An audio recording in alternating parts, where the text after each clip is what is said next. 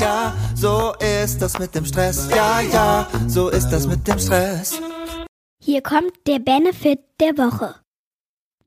Hallo und herzlich willkommen hier zu dieser kleinen Sonderfolge, dem Benefit der Woche, ganz außerhalb der Reihe. Ähm, aber es kann einfach nicht warten, bis wieder eine Benefit-Folge dran ist. Deswegen haue ich heute einfach schon mal raus in den Feed und schicke diese Folge auf den Weg zu dir. Denn ich habe den To-Do-Ist abgelöst.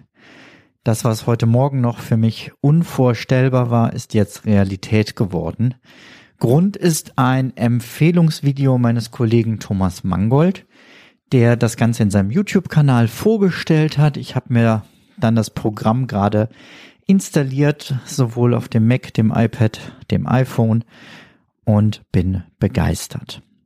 Was hat zu dieser Entscheidung geführt? Punkt Nummer eins, es ist ähnlich zu bedienen wie To-Do ist. Ob das wohl Zufall ist?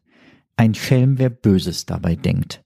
Teilweise sind sogar die Tastenbefehle, die ich mir über Jahre angewöhnt habe, einfach exakt die gleichen geblieben, so dass die Umstellung kein großes Problem ist.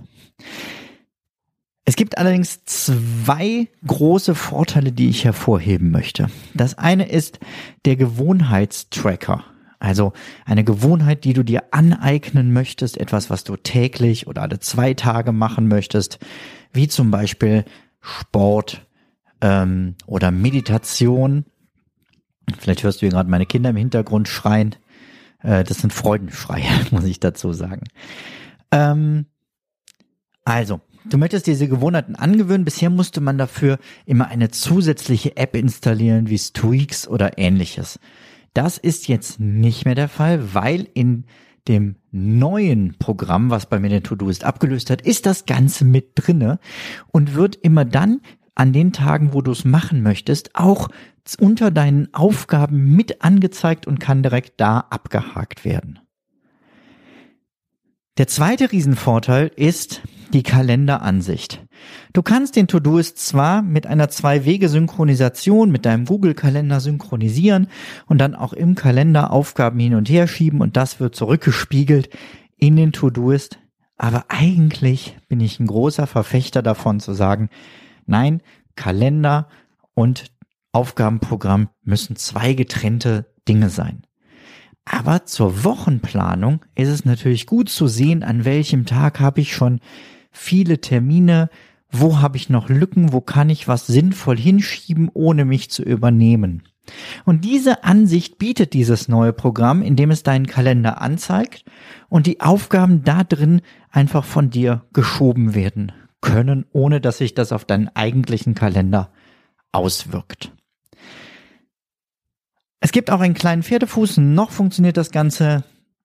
Ähm, ja, zumindest in den Apps wird es schon auf Deutsch angezeigt. Aber diese natürliche Spracheingabe, also dass du zum Beispiel sagst, Dienstag oder alle zwei Wochen, das funktioniert noch nicht auf Deutsch, dafür aber auf Englisch.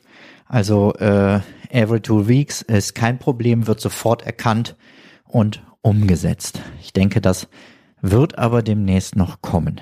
So, wie heißt die Wunder-App, die ich dir ins Herz legen möchte? Sie heißt TickTick. Und was mich gerade noch so ein bisschen abgehalten hat, war, oh, funktioniert das auf der Apple Watch gut? Ich kann dir sagen, ja, tut es. Ähm, wie kriege ich das hin, dass ich mit meiner Alexa Aufgaben weiter einsprechen kann? Naja, ich habe eine kleine Umleitung gebaut.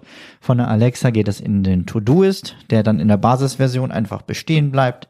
Und von da geht es über Zapier, das ist ein Dienst, der verschiedene Online-Dienste miteinander verknüpft, nach TickTick. Gerade getestet, funktioniert auch einwandfrei.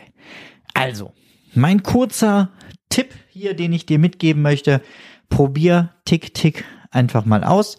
Ähm, gönn dir auch ruhig einen Monat plus oder äh, gönn dir hier so, so ein Jahresabo, äh, wo du dann aber die erste Woche umsonst testen kannst und jederzeit wieder kündigen kannst. Und ansonsten kostet das Jahr, das war irgendwas um die 27 Euro, also auch nicht die Welt. Vor allem, wenn vielleicht demnächst sowieso sonst eine Verlängerung von deinem bisherigen Aufgabenmanagementprogramm ansteht. Tick, tick, mein Tipp heute für dich. Mach's gut, bis demnächst. Ciao, ciao. Zum Abschluss noch ein kleiner Hinweis, da ich immer wieder gefragt werde, von wem das Lied im Intro am Anfang der Folge ist. Es handelt sich um das Lied Ja, ja, Stress von Alte Bekannte